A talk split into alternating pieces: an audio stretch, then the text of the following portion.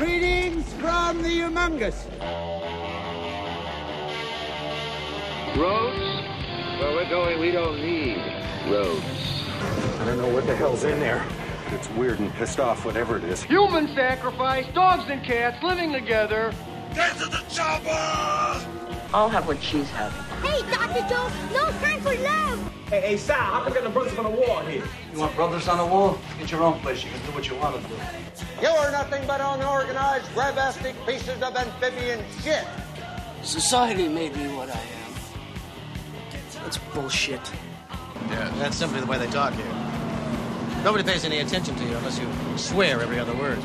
What did the pajamas look like? I don't know. They were jammies. They had Yodas and shit on them. It's such a fine line between stupid and clever. He sends one of yours to the hospital, you send one of his to the morgue. That's the Chicago.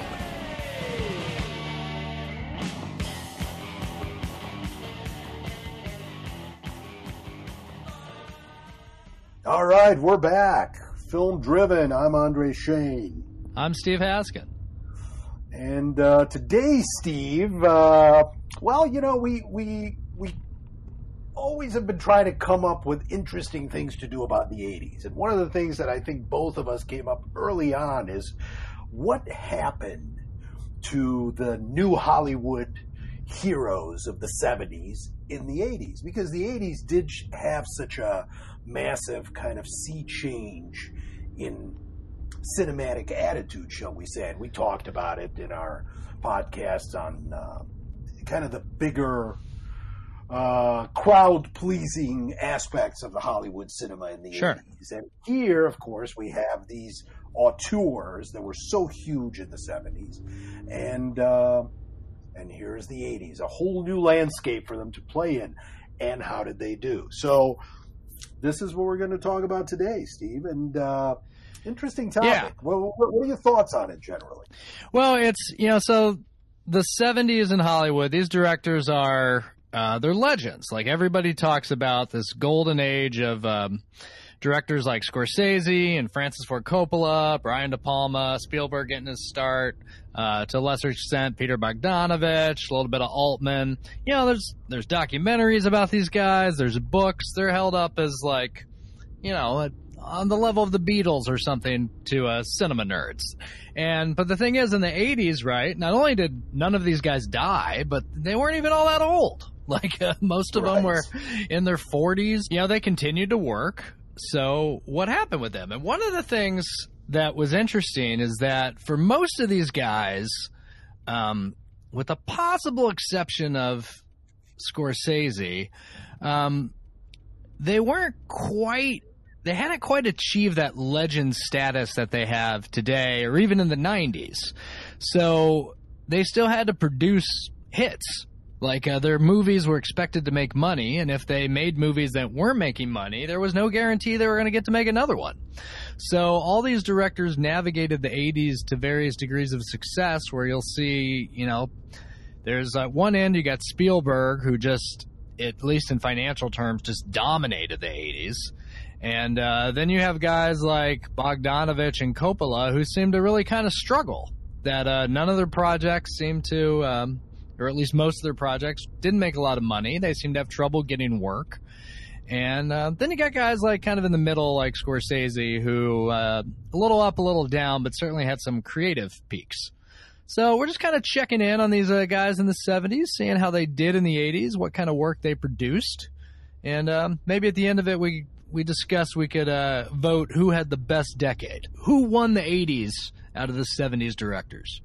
Yeah, that's a, that's a good one. I'm I'm excited. I have some ideas, and uh, we'll talk about them. And I think uh, I think I the, the, interesting thing, the person you didn't mention in this thing, and we talked about even mentioning Woody Allen was a person that kind of dropped in my mind because Woody Allen generally is not lumped in with uh, you know with these auteurs of the 70s until the late 70s because the early 70s for Woody Allen was kind of silly comedies like Take the Money and Run and Bananas and uh, sure. Sleeper. I don't think anybody thought of him as a serious filmmaker. And then towards the end of the decade, starting specifically with Annie Hall and then moving to Manhattan, all of a sudden Woody Allen is starting to play in the sandbox of the auteurs and certainly starts viewing himself as an auteur. And uh, he had a pretty phenomenal 80s if you if you think about it. Like he started well, I mean, first of all, Woody Allen put out more movies than the other the other guys did generally, right? Woody Allen has start, uh, fell into this a film a year kind of a pattern, right? He made made a, a movie every year, and um, that's uh, that was kind of his pattern. Well, even until this this very day, and the '80s is an interesting time for him because he's coming off arguably one of his biggest artistic achievements in 79, which is Manhattan. And his first film of the decade is Stardust Memories. Stardust Memories is very much a, uh, a riff on Federico Fellini's Eight and a Half, which deals with sort of the creative process of the director you know, kind of blended with his uh, love life uh, situations at the time, and and that's what Stardust Memories is. And Stardust Memories is a movie I really like a lot, but it is definitely Woody Allen kind of riffing on other filmmakers, right? Uh, but then things get kind of interesting with Woody Allen. Like he does a movie called Zelig, which is a basically a mockumentary, but this is an incredibly self-referential kind of postmodern film, very artistic and holds up remarkably well. If you yeah, it becomes like a, a, uh, a touchstone going forward. People just refer to other people in real life as a Zelig-like figure. Absolutely, absolutely. Again, it, it, it, gets into the zeitgeist, and that's a that's a big accomplishment right there. But Zelig, the movie itself uh, plays great now, and and the concept works remarkably well. And that's followed by Broadway Danny Rose, which is which is in the comedy genre definitely, and and and tries to be as funny as possible, fairly successfully, I'd say. Uh, but then the next film, you got Purple Rose of Cairo. Again, you have this very self-referential postmodernist film about how we interact and connect with cinema directly in a very direct fashion. I mean, that film has a movie character literally walking off the screen and having a relationship with a with a member of the audience, with one of his own fans. A character, not an actor, an actual character. So um, that's a very interesting film and very kind of artistically challenging in a way, even though the movie is very light lightweight. And then that's followed by Hannah and her sisters, which Steve is one of my favorite Woody Allen movies, uh, probably number one or number two, possibly. Uh, but uh, excellent film that really encapsulates all of Woody Allen's strengths as a filmmaker. It's funny, it's thought provoking, it's philosophical, it flows great, it has great performances, great characters. I love Hannah and her sister. Everything just works beautifully in that movie, and um, that's sort of the pinnacle of his '80s output. Well, um, Hannah and her sisters oh, is very good. I, I, yeah, I'm not going to yell at you about your choice of Hannah and her sisters, but I will say my choice for my favorite, maybe my favorite Woody Allen movie at all, to jump ahead a little bit, is 1989's Crimes and Misdemeanors. Which uh, you know we we've talked about this yes. before that uh, Woody Allen is a guy who uh, I once I not to say it's as good as Shakespeare, but similar to Shakespeare, that Woody Allen makes comedies, which sometimes have drama in them, and he makes dramas that sometimes have comedy in them. But so those are kind of his two main modes. And in the Woody Allen drama movies, uh, for me, Crimes and Misdemeanors is the best. Uh, it's just the best written, it's the best directed, uh, it's really good. So I completely agree. Crimes and Misdemeanors, at the end of the day, may end up being his best film. Uh, it, it, it, it may be certainly his most philosophically most profound film. It's a film that blends drama and comedy. Uh, and uh, what can you say? It's uh, it it just works. It it's got great performances. It's beautifully written. It's just a, it's it's just a fantastic film. I completely agree with you. And again, that one falls into my one or one or two first or second, I should say, favorite Woody Allen movie of all yeah, time. Ne- ne- neither one of us are like making some strong declaration that Hannah and her sister sucks or that Crimes and Misdemeanors is terrible. Yeah, I know, I know. It's a, we we are we're definitely in line with generally the critical yeah. reaction to Woody Allen. And I uh, mean, I will say one of the things about Woody Allen that it started a little bit in the 70s, but a trend that he really picked up in the 80s and into the 90s that I always kind of made fun of him for is that Woody Allen would hire these really great cinematographers, but then all he would have them do was shoot the interior of like upper Upper West Side apartment buildings, maybe occasional street scene. So uh, I don't. I mean, it Uh, felt like if you hired Roger Deakins to make like, what are you doing with him? Oh, that's great. Roger Deakins is great. Like, yeah, we're gonna make Clerks.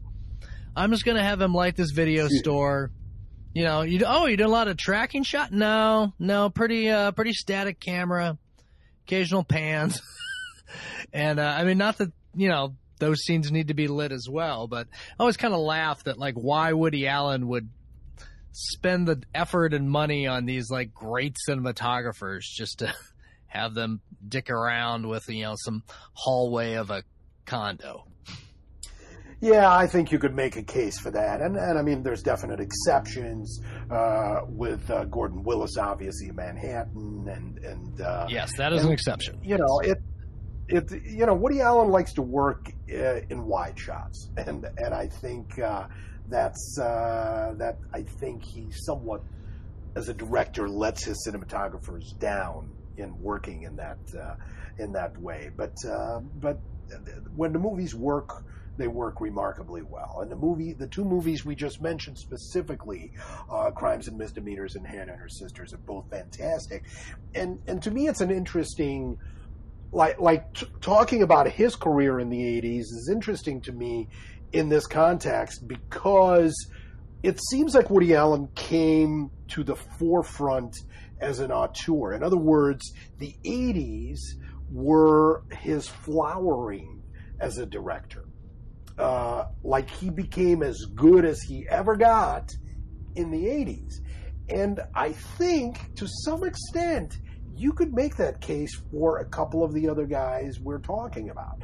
Um, and um, I don't know, Scorsese is an interesting example of that. Like, Scorsese, obviously, people are going to say, well, you know, what's the greatest Scorsese movie? Possibly Taxi Driver, right? But his second greatest film at the very least, is Raging Bull, which came out in 1980 and uh, sort of saw the beginning of the decade for Martin Scorsese. So you could certainly make a case for Scorsese as well as Woody Allen that the 80s saw their flowering as an artist, which is not very often talked about, Steve.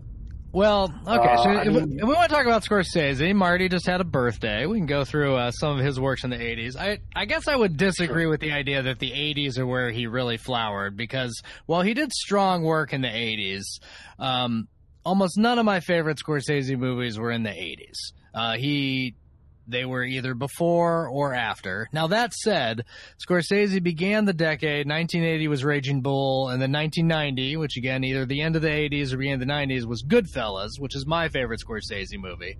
So I mean that's right there is a pretty badass bookend to your decade. You know, it's like none of the movies we, none of the people we're going to discuss today, like hit any sort of masterpieces on that level, especially ten years apart. But in the middle there, Scorsese was kind of interesting. Like he is one of these guys I'm talking about where. You know, uh, Raging Bull, I think, was kind of a modest success financially. It was certainly a gigantic success critically. Like, you know, De Niro won an Oscar. I think it won a editing Oscar. It was nominated for a lot of stuff. Um, really cemented his reputation as like you know one of the guys, like a great director.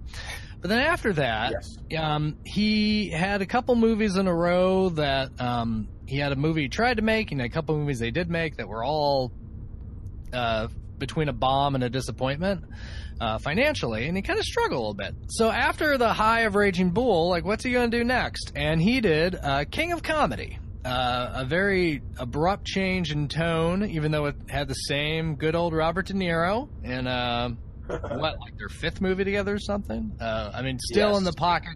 It's kind of the last one in their streak of like, you know, there's Taxi Driver, New York, New York, Raging Bull, King of Comedy, all those together, and King of Comedy is a really weird film. It's a movie that is talked about a lot, but if you've never seen it, um, it's going for a really strange kind of satirical tone.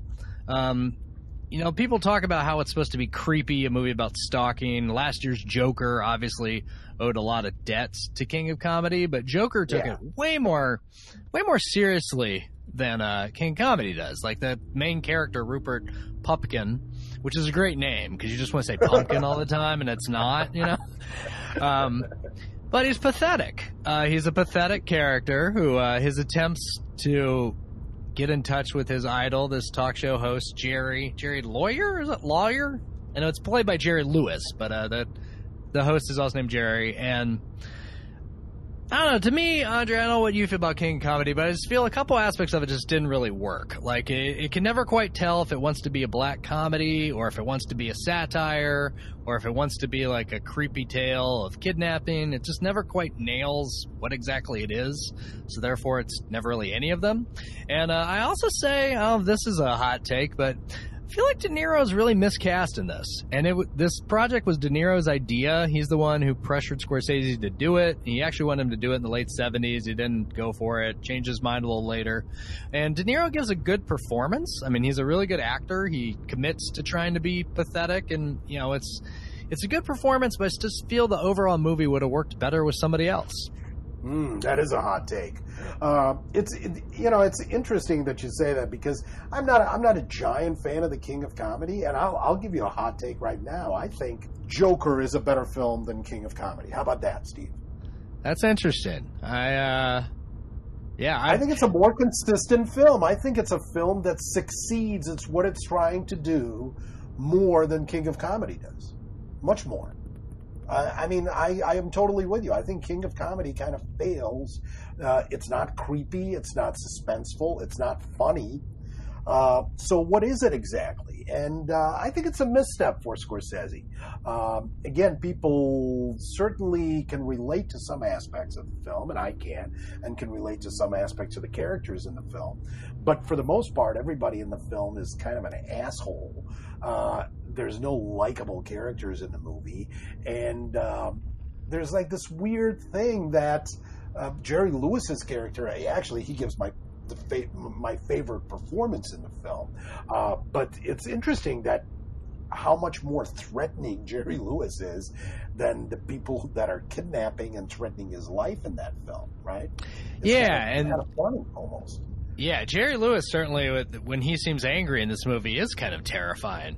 But that's uh, part of the problem with the tone is that you know De Niro, especially young De Niro, you know, had an air of threat and menace about him just naturally.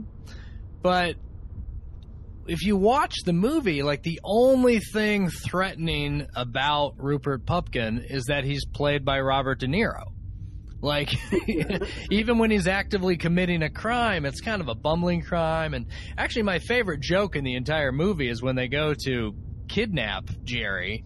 You know, they get out of the car to abduct him on the street, and De Niro instantly drops his gun and has to kind of pick it up off the street. like they just such a bumbling kidnapping attempt. And like I wanted more of that kind of tone of just these two morons try to commit a crime. But yeah, I don't know. So King of Comedy, but I, I guess if it's okay to move on from that. So then he wanted to make The Last Temptation of Christ.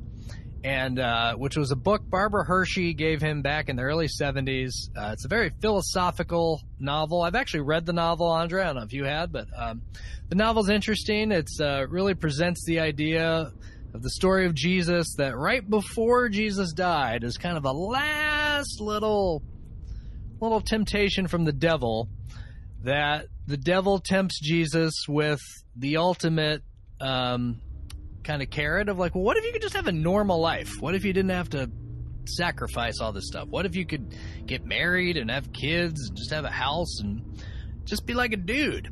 And um, the movie is very controversial because, especially for people who haven't read it, uh, a lot of Christians got mad that it was implying that Jesus went around having sex all the time, but again, if you actually read the novel, it's just what I said. It's uh, it's kind of like a, a philosophical argument, which even in the novel they have.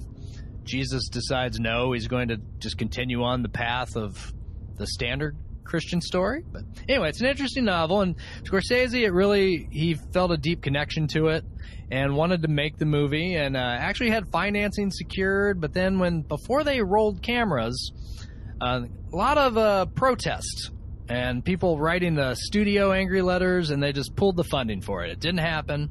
Kind of broke his heart. And uh, so he was a little depressed for a while, but regrouped and made a movie I know you're quite fond of, a kind of quick nighttime New York comedy, After Hours. After Hours. I love After Hours, Steve. You see, to me, After Hours does everything the King of Comedy did not do, which is it got that perfect tone. And it's a small movie, it's a low budget movie. It feels like kind of a gonzo thing that young people would shoot at night. Uh, I feel like you and I could have made After Hours, you know, if we really, really got lucky.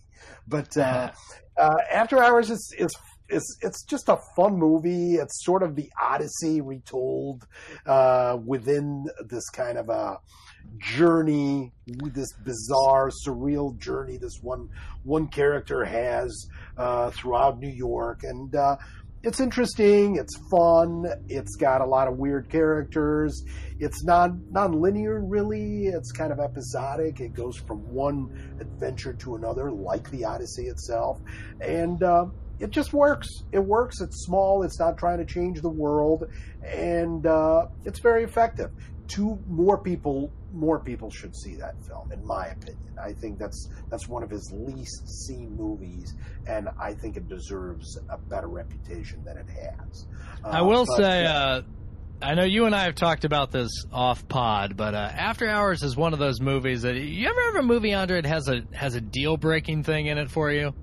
But like so, you know, like maybe you love dogs and the movie kills a dog, and you're like, I'm out of this. I'm out on the rest of this movie. The dog uh-huh, died. Uh-huh. So After Hours has a weird plot hole that normally I can forgive plot holes, but has always bugged me. And that the whole concept of After Hours is this guy, he gets, you know, he lives in Manhattan, and he lives on kind of the upper, I forget exactly, but you know, he lives on the higher numbered streets of Manhattan. And in the movie, he's trapped down in the lower number streets and the subway's closed and the subway's going to be closed all night and he doesn't have any money so he's like well i guess i'm stuck here until the subway opens at 6 a.m but the problem is the geography of where this guy is is if he just started walking he would be at his apartment in about 90 minutes. So the entire movie is based on the premise that this man 90 minutes away from his apartment is stuck somewhere for like five hours. So it's really weird to me. It's it's especially weird to me that Scorsese, you know, arguably the most New York of all directors, would have this movie. But if you get past that, you can enjoy it. Like you said, it's a very well done movie. You just have to ignore the uh, the Manhattan geography. Yeah, I, I see what you're saying. I, I, you know, I think there's enough stuff happening that kind of draws this guy in to the point where he does not want to take the walking option to uh, back home. I, I, I think I could get past that particular plot hole because he does, you know, like finding an actual viable route home outside of walking uh, becomes such yeah. an obsession for that. Well, it's. I mean, if if he just started walking, it might be a uh, less exciting movie too. It'd be called Walking After. That's hours. right. Yeah. Uh, and yes, it would be very very dull, but. Uh, but uh, the movie is fun. I really like it, and I th- I thought it kind of it was a good good way for Scorsese to refuel a little bit. But of course, from an economic standpoint, After Hours was a complete bomb. I mean, I don't think anybody saw that movie when it came out, and the people that did, I don't think gave that much of a shit about it. Uh, so it was not a great career move for Marty. And No. uh, I think after after that uh, that film, he kind of had to uh, uh, put himself out for rent essentially, and uh, that's exactly what he ended up doing, uh, picking up a uh, gun for hire job on a little movie called The Color of Money. With, Color of Money, yeah. Mr. And Paul Newman. And uh, that movie, of course, was a huge success and got Paul Newman an Oscar and was like a, was a big deal. Yeah, I mean, I think until that point, it was the biggest hit of Scorsese's career. And The Color of Money is uh, what is it? It's a sequel to The Hustler, so it's got this sort of built-in appeal to the, to being a sequel a, a long-awaited quote unquote. Yeah, I don't think anybody actually asked for the sequel to The Hustler, but they got it anyway, and uh, that that element brought uh, brought with it a certain amount of baggage. Mostly good baggage. Like people were like, "Hmm, I wonder what Martin Scorsese will do with a sequel to The Color of Money." I mean, to, to, to I wonder what Martin Scorsese will do uh, with a sequel to The Hustler, and um, it turned out pretty good. I like The Color of Money. Yeah, I recently rewatched it. Uh, it's a lot of fun. It's uh, it's not super deep, but uh, it's kind of. There's a couple times in his career where Scorsese's essentially seemed like work for hire, and you're struck in those moments of like work for hire Scorsese. You still get a really well directed, entertaining movie. Um, so it's got all sorts of Scorsese classic touches of you know like the fast dollies, the extreme close-ups, cut well. You know, same team. Thelma Schoonmaker still part of the part of the team for Color Money, and um, everybody's great in it. You know, Newman won the Oscar for the first time, uh, but he does give a good performance. Like it doesn't seem like it's a complete ripoff. And uh, young, right. Cru- yeah, young Cruise is just a cocky asshole. Is great. I mean, yeah, it's perfect. It's such a great role for Tom Cruise, and and and I think it kind of cemented his uh, movie persona to some degree, or an element of his film persona. Uh, it's uh, it's probably one of the first times he plays a like an explicitly unlikable character. He's kind of a prick in this movie. Yeah. Well, I mean, you could unlike- go ahead. Well, I mean, you're about to say you could make a case that he was unlikable in other films. You could make a case that he, like Maverick, is a bit of a dick. Uh, well, that's what I was gonna. Uh, what I was gonna say is that it's almost the dickier version of Maverick. That it's it's it, in some ways he shares a lot of similarities with that character, but just a way less likable version. Yeah, Maverick is a lot more soulful than this guy, uh, the, but uh, but nonetheless, it works, you know. And he has a very good rapport with uh, Mary Elizabeth Mastrantonio, who's the third lead in the film. And the movie has a lot of cool little cameos from uh, from guys like Iggy Pop, for example. Yeah, and, that's right. Uh, and uh, one of my favorite cameos from what's his name? Uh, Forrest Whitaker. Forrest Whitaker, that's right. Uh, from Forrest Whitaker, uh, he's great in the little scene he has. Absolutely like breakthrough performance for him. So that movie made Forrest Whitaker's career for what it's worth.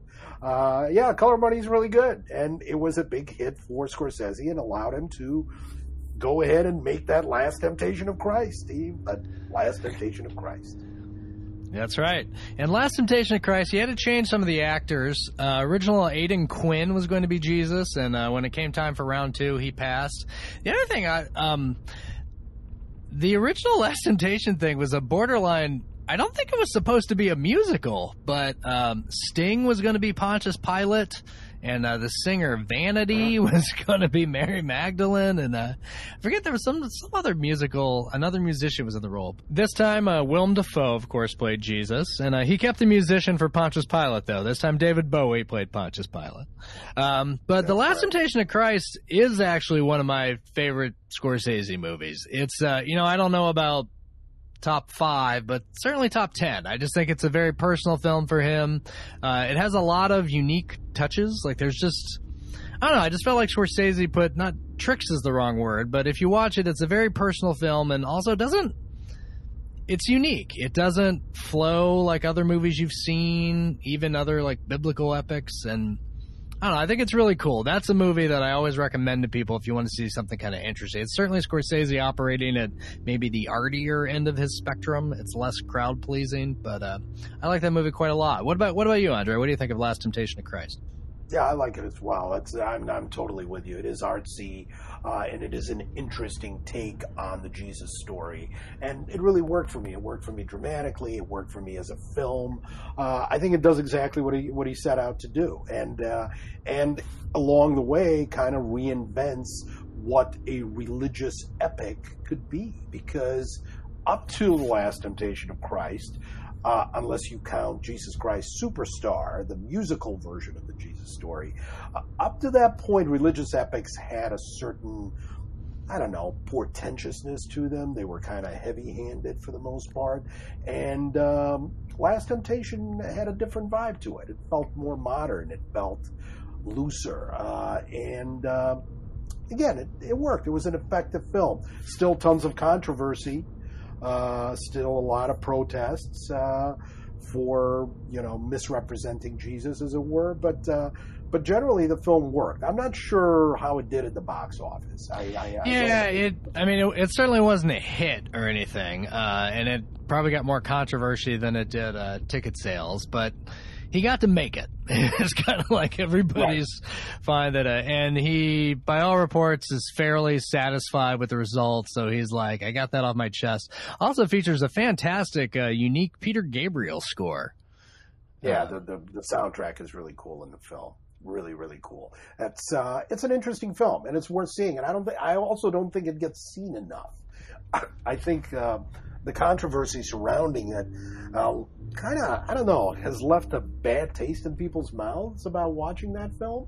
Uh, and uh, I think people should watch it. I think uh, Christians should watch it. I would imagine because it's a you know it's a strong it's a strong film. Uh, and uh, it was a strong way to kind of end the decade because his next film, which actually comes out in '90, so we're not really going to talk about it too much. But his next film is Goodfellas, and here you feel like the entire 80s was just a major palate cleanser for Martin Scorsese to become the Martin Scorsese we all know and love, the director of movies about Italian mobsters. yeah, I will. I, you know, a little aside, you skipped over an important little piece I want to mention is uh, the movie New York Stories, oh. which is an ensemble film. Uh, it's got th- well, not an ensemble film, but I mean, it's made up of three short films, kind of just sandwiched together. Uh, we haven't had mm-hmm. many of those in a while. I know there's been uh, four rooms in the '90s, but I feel like it's been a while since we've had the like. What's the word I'm looking for? It's not it's an, an anthology. An anthology, yes. And so there are three directors who did short pieces for New York Stories. Uh, two we've talked about Woody Allen, Martin Scorsese, and Francis Ford Coppola. And uh, if you haven't seen that in a while, um, the Scorsese one's the only one I think is pretty strong. Scorsese's story in that is called Life Lessons. It's about a painter, stars Nick Nolte. It's great, Nolte. Uh, that movie also heavy, heavy use of the song "Whiter Shade of Pale." So if for some reason you've hate you've hated that song, uh, you will hate this movie. but um, but New York Stories is like to me, for my money, Andre, almost all anthology movies are not good overall. Like everyone yes, I've ever seen in my life, you're always like, well. That one was good, that one was okay, and that part sucked. And uh, that's how this one is as well. The Scorsese part's pretty good the Coppola thing is really kind of lame and boring, and then Woody Allen's piece is right there in the middle. Um, Allen's piece, I think, is called Oedipus Rex. It's kind of a version mm-hmm. of the uh, an old Jewish mother haunting you, and um, and Woody Allen's story is one of those like it, it's not terrible, but also in the course of Woody Allen's career, it seems like the type of story he could have you know farted out one afternoon over lunch. So not particularly notable. Yeah, yeah just a, yeah, just a minor concept that didn't quite fill out the whole film, so he stuck it in this thing. Although for this podcast, Steve, New York Stories is almost like a connecting tissue you know, because yeah. it really kind of is a crossroads for a lot of these filmmakers. But uh, but yeah, I um, New York Stories, like like yourself, not a giant fan of the anthologies and uh, and I have to admit that I've never even seen New York Stories, uh, but I do. Being a huge Nick Nolte fan, as you know, uh, I I think I I should. I think I should see at least the Scorsese. Yeah, it's some good Nolte. You know, the Scorsese segment. Yes, yes, and uh, I love me some good Nolte. You know that. Uh, but but interesting. That kind of takes us into Coppola to some extent. And Coppola, man, now, now to me, that guy had the weirdest decade of the 80s, don't you think? Like Coppola, his entire, his entire output of the 80s was absolutely based on sentimental fare. I mean, he yeah. is in a very sentimental mood for an entire decade. Uh, and I mean, look at this. Uh, it's like you got, well, you got one from the heart, which is which is an artsy kind of a musical film with Frederick Forrest. It's got a great soundtrack uh, by Tom Waits, and um, but I can't really recommend much more about that film. That that movie doesn't work for me. It's like it's clearly very artistically minded. It just doesn't work, uh, and um, it's too bad. You feel kind of bad because you know Coppola is coming off of Apocalypse Now. That's his previous film, and and maybe that's the problem, right? Maybe he's just so burned out that he needed to make something as off the beaten path as One from the Heart, just to kind of get the taste of Apocalypse Now out of his uh, out of his mouth. You know, the taste of the jungle. but yeah, uh, I mean, Coppola's, you know. I always forget if it's Coppola or Coppola. I guess Coppola. Co- I'm gonna go with Coppola. Um, okay. Coppola's entire career is very interesting because he made these kind of smaller personal films in the late 60s and he's a little you know he's, he's basically a peer of scorsese and spielberg and de palma but just a couple years older like always seemed to have like a little bit of the big brother relationship that goes especially to george lucas. He was kind of the big brother figure. And so he made these kind of smaller personal slightly artier films like the rain people and stuff so in the 70s though coppola you know, he only made four movies, but they're all like masterpieces, and three of them are these gigantic, huge, sprawling things.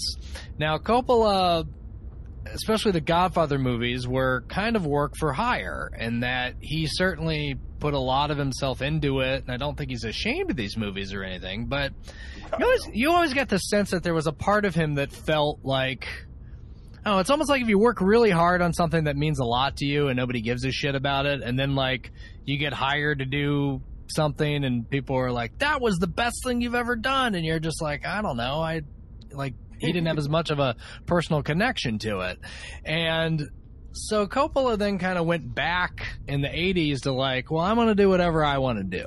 Like, I'm not as much, uh, and uh, I want to make this weird musical. I want to make a couple of movies based off S.E. Hinton novels.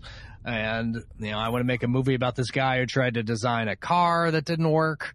And uh, just a weird, idiosyncratic career. And that's kind of been his path ever since. Like, every now and then he gets hired for a more standard Hollywood fare, like a Dracula or a Grisham book. But for the most part, Coppola's like flirted in and out with like, I'm just going to do whatever the hell I want. I don't care if anybody's interested in it. But then every like five or so years, I got to do something for some money, or or make wine. yeah, or make wine, or or or repackage a previous film, which is uh, he's about to do with The Godfather Part Three, right? Yeah. Uh, so there's now a new version of Godfather Part Three coming out. But you know, the '80s was also the really the last time as decade wide that uh, he he made a lot of films, or or at least yeah. more than a couple so he was still a very active director in the 80s, whereas in the 90s it kind of went uh, slim picking. It tapered off. You know. So, yeah. Yeah, big time, big time tapered off, and uh, and you know, and there was just nothing fantastic about that stuff either. But but boy, man, the, in the '80s, that whole like what was what was Coppola's obsession with S.E. Hinton? Could you explain to me? I mean, he seemed to be living in the world of S.E. Hinton, and I don't understand. And now talk about sentimental journey. Like to me, S.E. Hinton is uh, one of those writers who like she kind of nails the period to somewhat, but but I, I, just don't buy her characters at all. Like all of it seems like utter fantasy. It seems like a work of a of a schoolgirl who is fantasizing about these bad boys that she sees from far away, who she doesn't actually know real well and doesn't fully understand. And everything about her like writing is seems like slightly flights of fantasy. It's it's very idealized. It's not realistic, and somewhere in this, Coppola found inspiration, massive inspiration, enough to do two major motion pictures in right. Uh, yeah, Outsiders I mean, and Rumblefish. Yeah, and. Hinton. It's I mean one of the things she she always gives these characters these ridiculous names. And uh, it's not only that they have silly names, but then they have names that the other characters just address each other by all the time. So in Rumblefish, you know, the main character's name is Rusty James, which Rusty is James. it's a little awkward, doesn't flow off the tongue, and uh, not only does no one in the movie call him Russ or RJ or Rusty, they always Right. say the full Rusty James. And they say it all the time. It'd be like if I was talking to you now, Andre, and I said, "So, Andre, what do you think about this, Andre? Andre, are you're going to say this, Andre? What do you want to do for dinner, Andre?" Just a lot of. I mean, I heard the name Rusty James over and over and over in the movie, and of course, the Outsiders. They all have silly names, and it's weird. Pony It's Boy, right? That's the main character in Outsiders. Pony Boy, I remember that. like they kind of in a way remind me a lot of um, Twin Peaks, but like David Lynch just so, but just with complete no awareness. You know, like it's like S.E. Hinton made Twin Peaks, but just straightforward and doesn't see any of the jokes or tweaking any of the soap opera elements of it. Just like straightforward.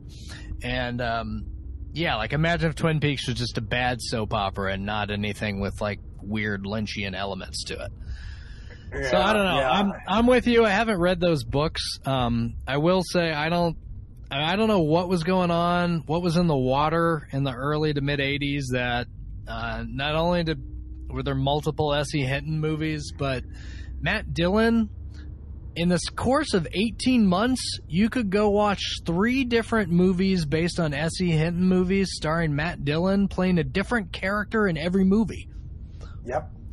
Uh, Yeah, kind of surprising that at least one of those movies you would think somebody would have said, like the producers would be like, you know what, we just saw Matt Dillon in the same type of movie as a different character. Maybe we should get somebody else. And they're like, nope, got to be Matt Dillon.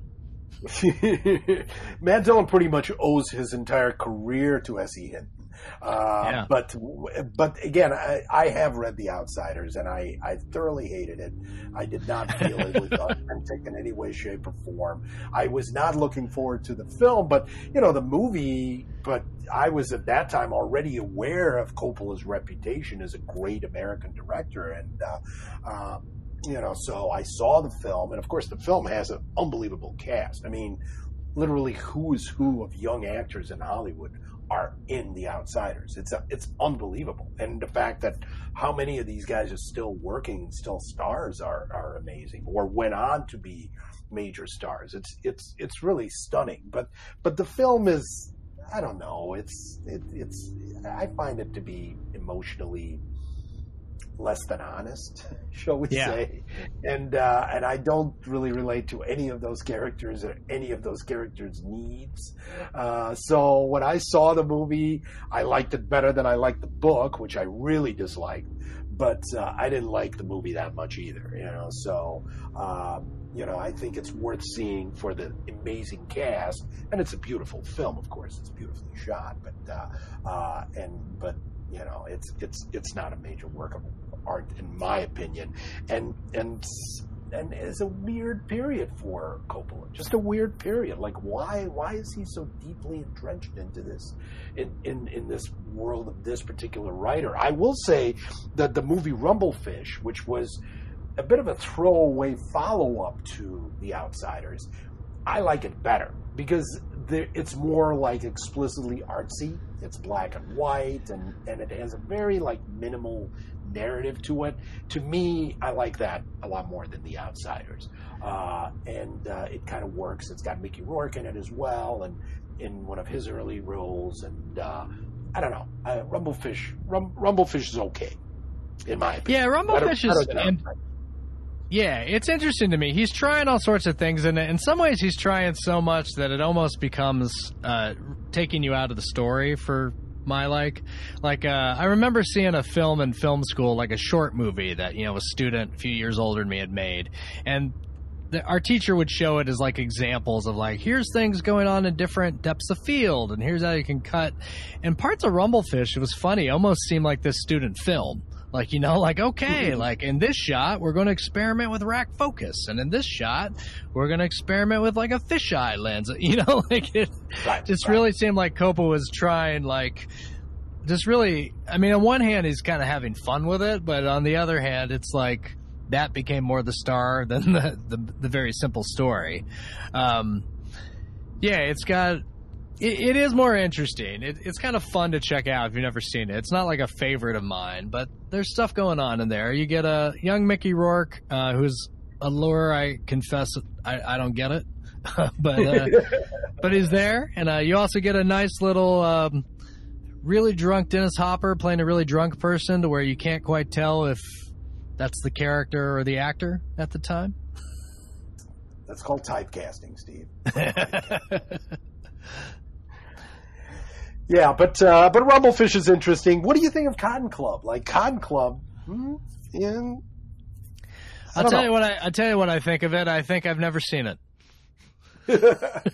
well, I have seen it, and I remember seeing it when it came out, and I remember there being talk about like, well, finally, uh, Francis Ford Coppola is getting back to his roots of making movies about gangsters set in the 30s. It's going to be kind of like The Godfather, and it was nothing like The Godfather. It's was a disappointment. It was underwhelming, and uh, it stars Richard Gere, and actually, it's got a great cast.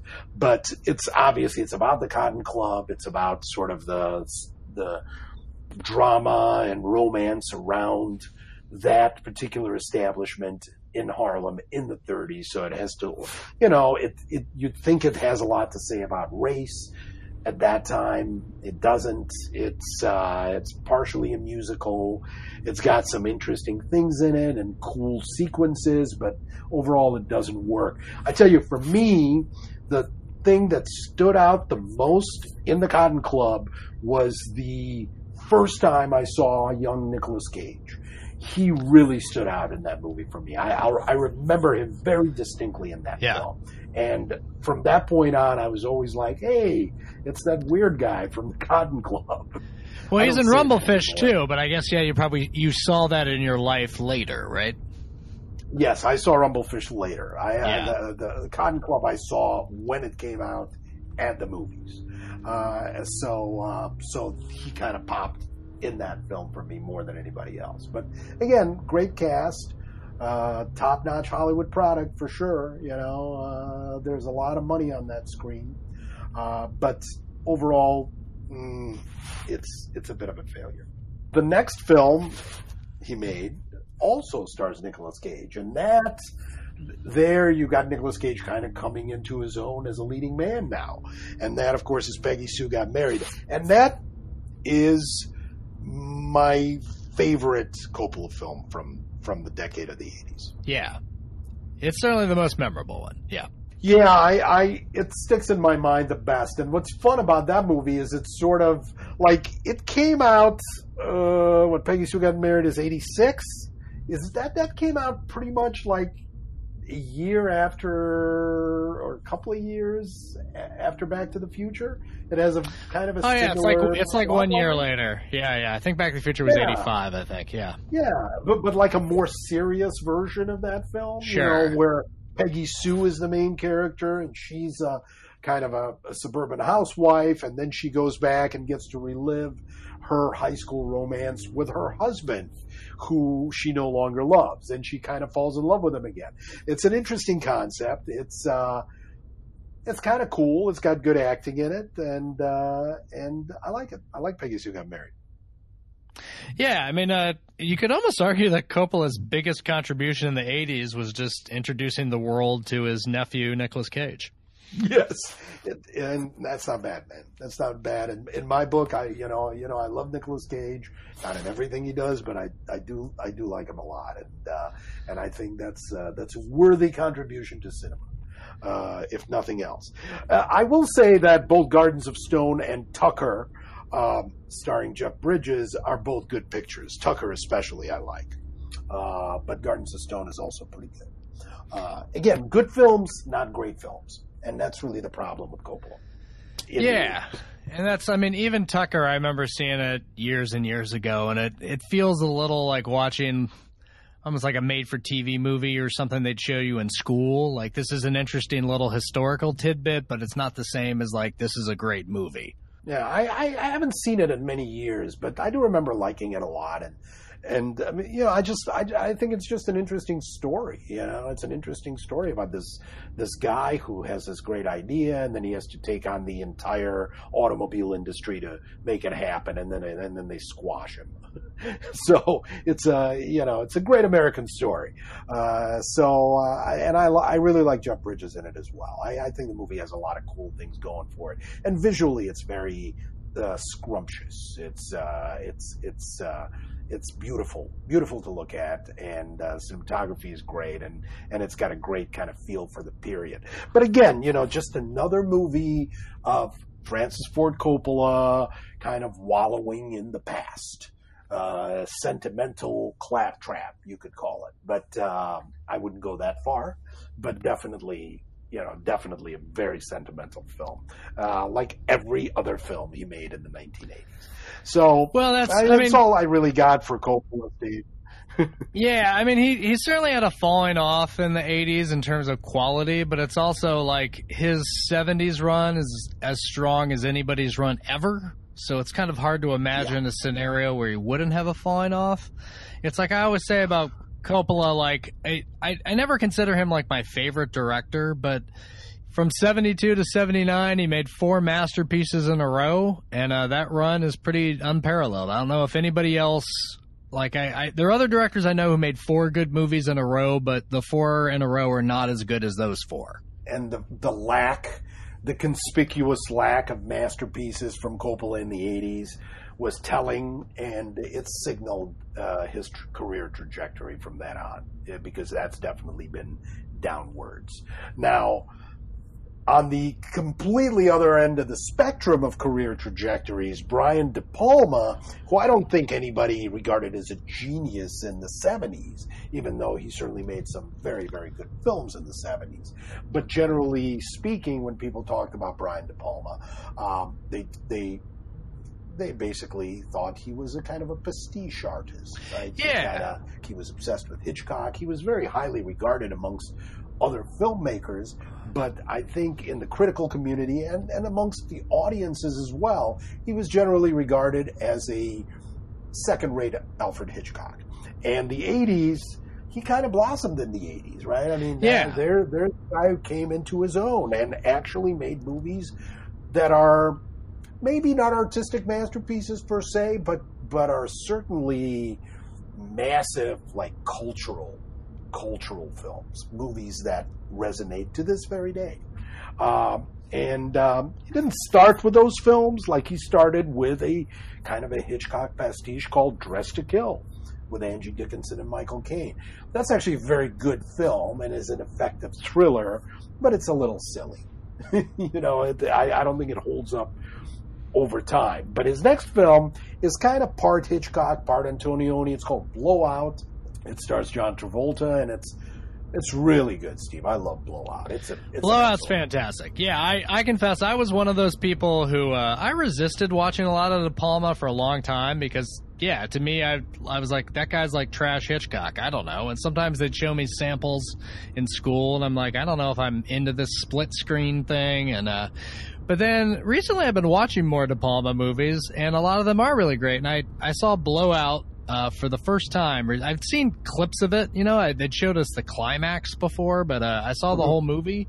And uh, Blowout's fantastic. And um, and the other thing about De Palma in general, which can sometimes uh, be underrated, especially in discussions like this, is De Palma's a lot of fun. Like it's Yeah. just a, a lot of he's uh, very entertaining a lot of the time. So and super um, entertaining. Yeah, so Blowout's got all sorts of interesting sound design and stuff like that. And, you know, it's about a sound recording artist, but it's also, it just kicks ass. It flows along and uh, it's a great time. Agreed. I love Blowout. It's it's definitely one of his best films in the uh, of the decade in terms of quality. But the next film that that De Palma made is Scarface, uh, the remake of the Howard Hawks classic from the 30s. Uh, and this was written by Oliver Stone, uh, who was sort of on his way up uh, at the time as a writer. Uh, and of course, it stars Al Pacino. What can you say about Scarface? It is a unabashed classic, right? I mean, everybody has seen it, everybody knows it, everybody quotes lines from it. Uh, I will say that it was not critically well received when it came out, but man, it has had a cultural impact uh, that it's almost like short of Star Wars. I like, like it for me. It's hard to to imagine a comparable cultural impact from the movie at that you know made in that general time frame.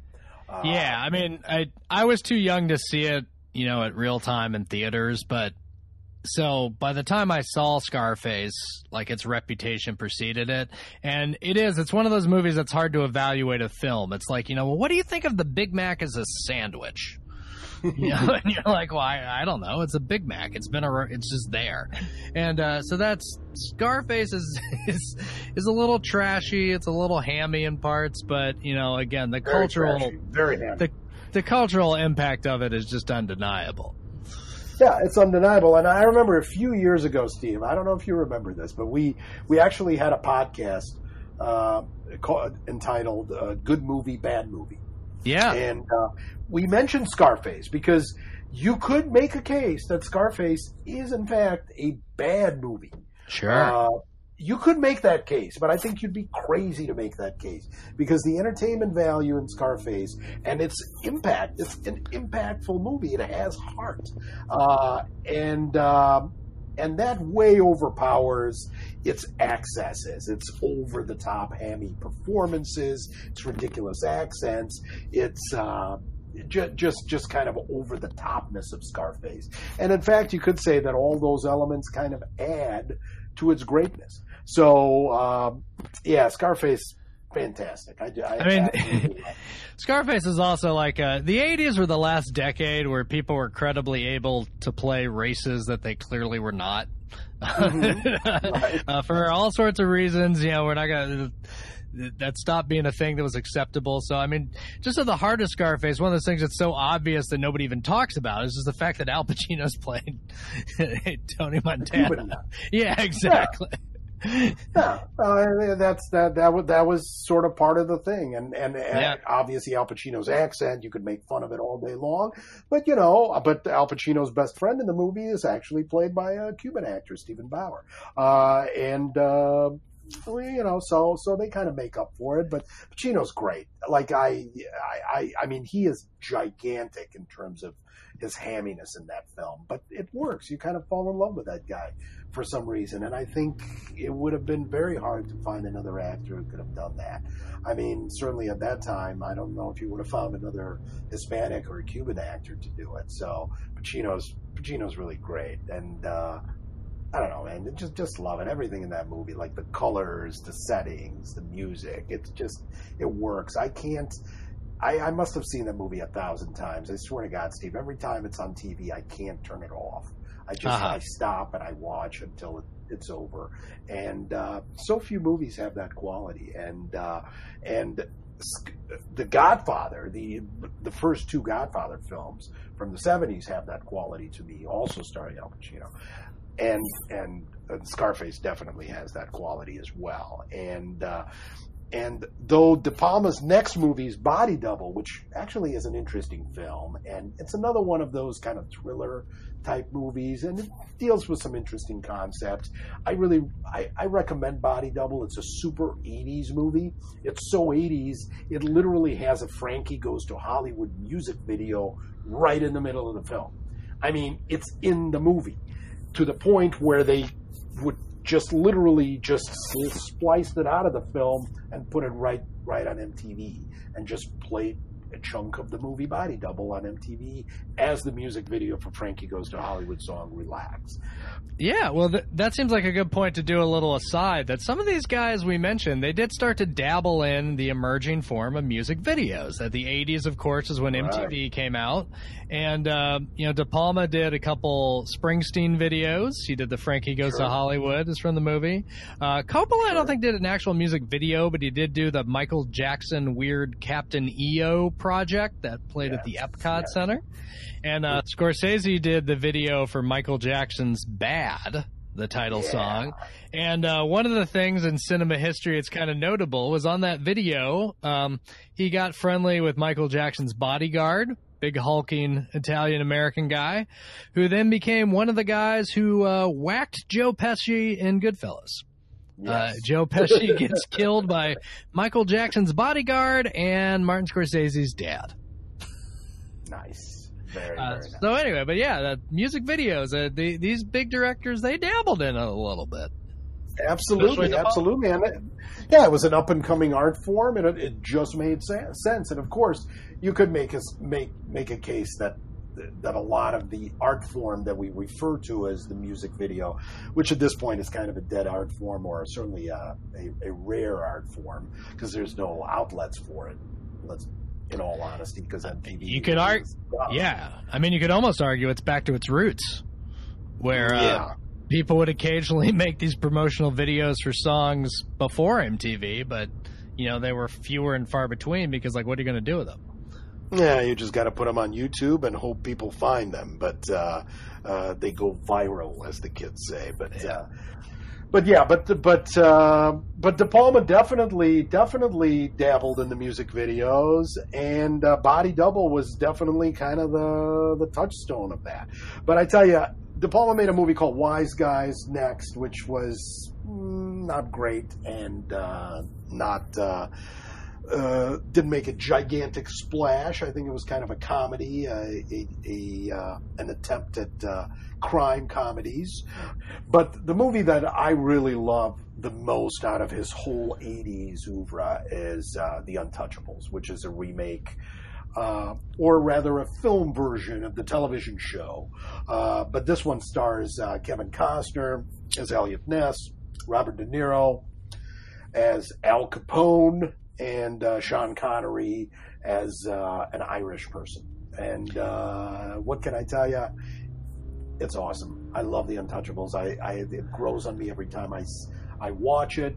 It to me, it's a movie that is absolutely De Palma. It it doesn't feel like De Palma is imitating anybody in this film. Uh, it seems like De Palma is just being De Palma. And well, okay. Well, you you disagree? Okay. Well, there's a gigantic imitation in it, which is funny because uh, so the Untouchables is very formative in my movie going life. Like it, it was one of the first R-rated movies I ever saw. Uh, it was early Kevin Costner. It became the hallmark for years of.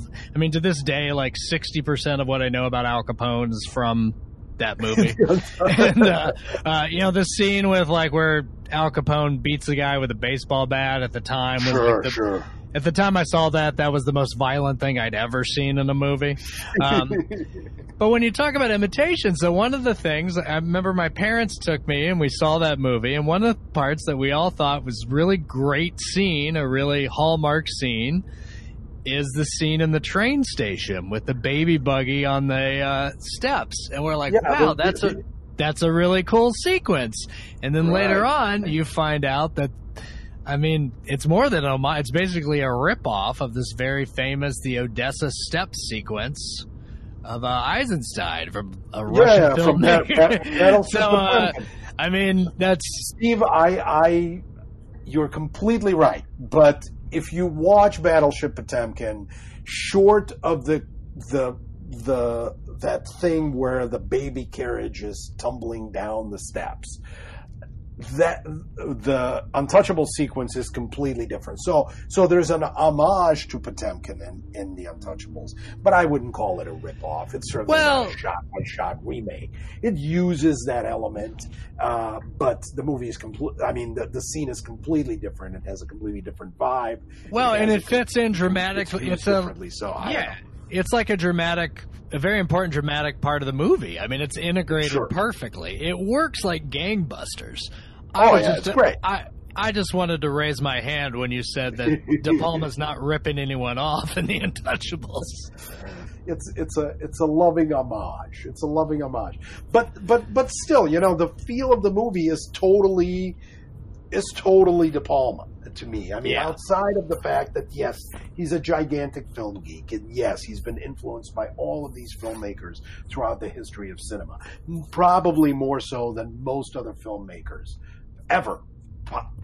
like it's hard for me to imagine a more kind of explicitly derivative filmmaker than De Palma in certain elements of style that he uses. But to me, The Untouchables is uh, is, is kind of a standalone work of art. It, it sure it references other movies, and sure it is a film version of a TV show, so it references the TV show that it's based on.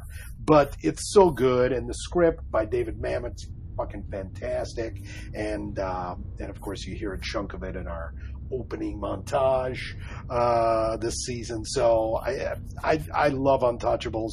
It will be on my list of the best best films of the '80s. I'm going to give you I'm going to give it away right now. a little preview, yeah.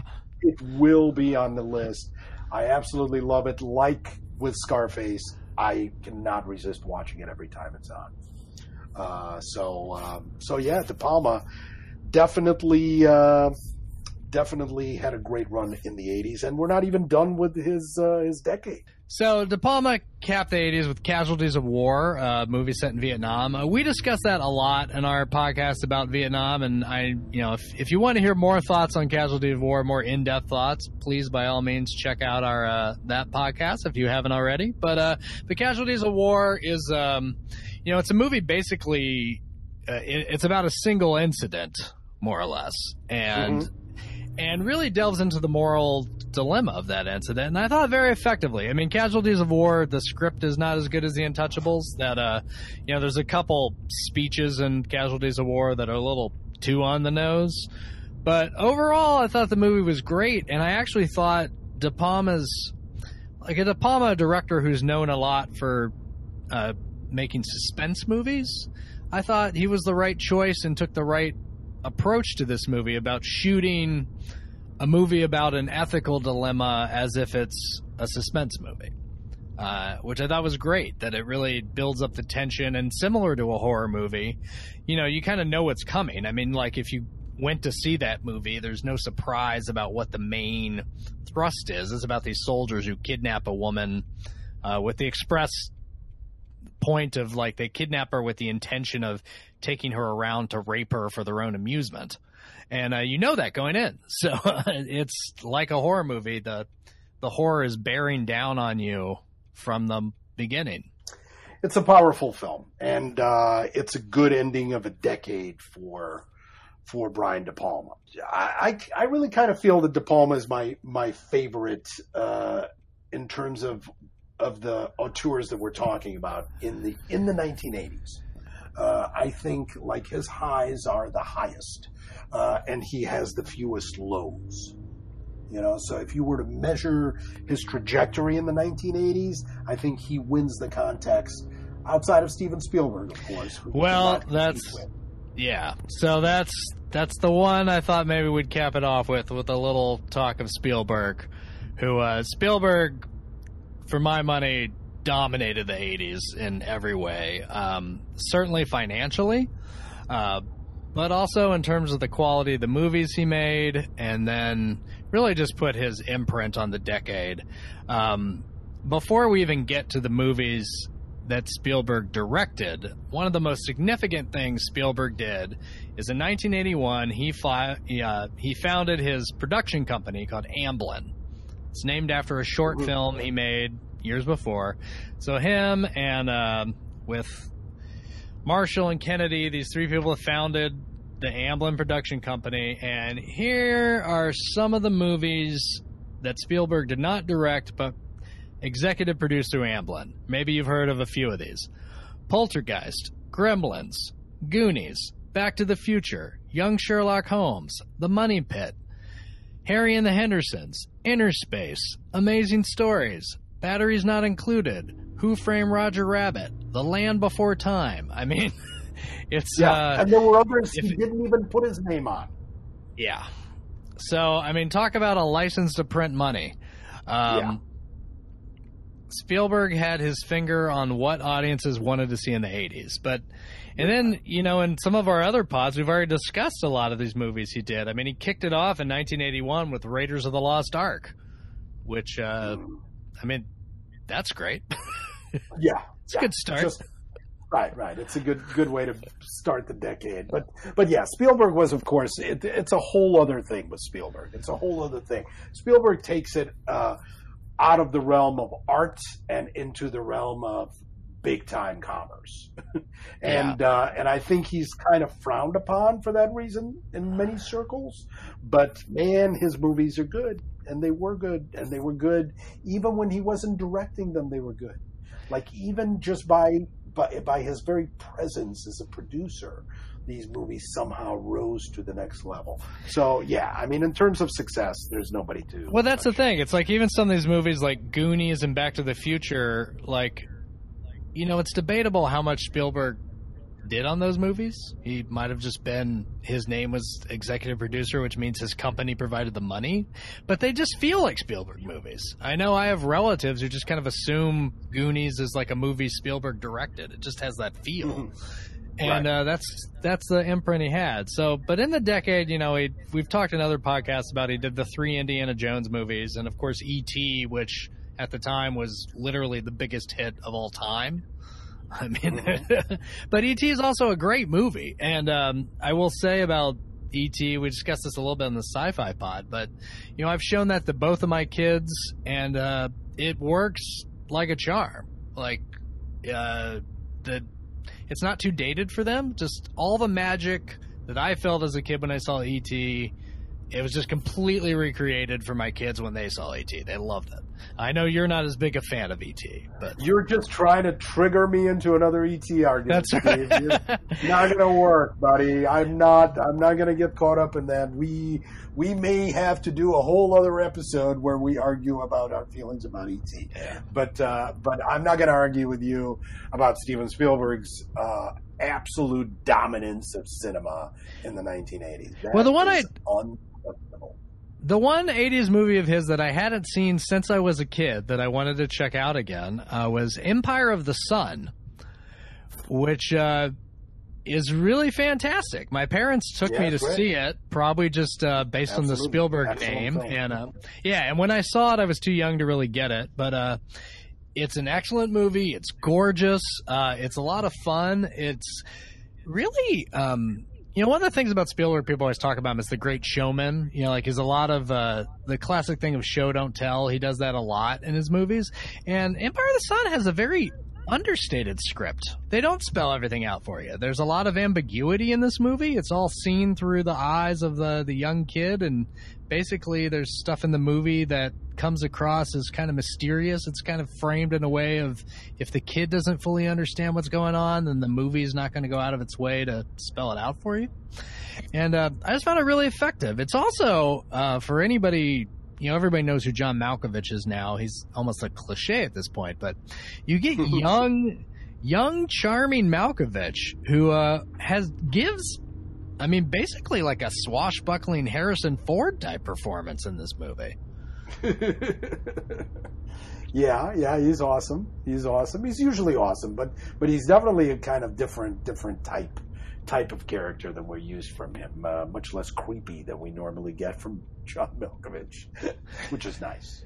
Well, I mean, he I mean, these days the problem with Malkovich, and you know, I no disrespect to guys Chicago guy came up through the theater, obviously a great actor, but these days everyone's so enamored with all of his little tics that it's hard for him to just play like a, a person.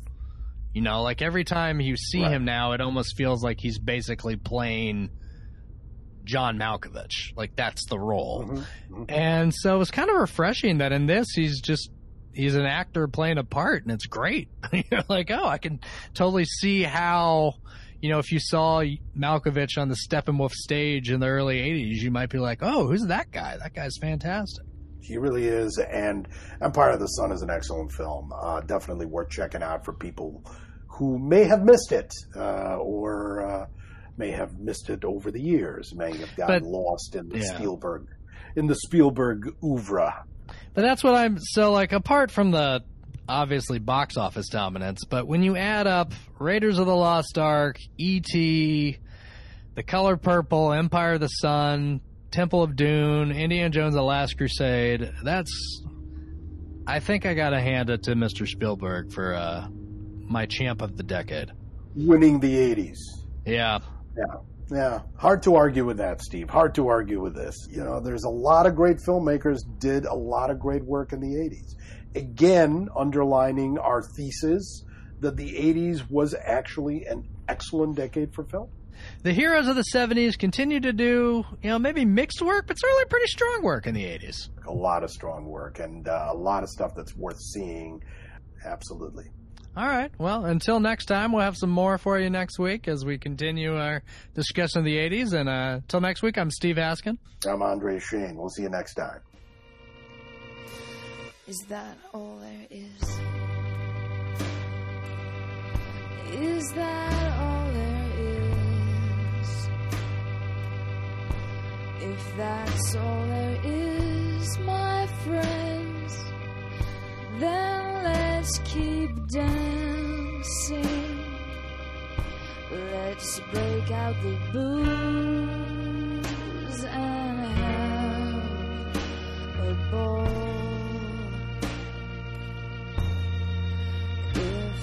That's all. Uh,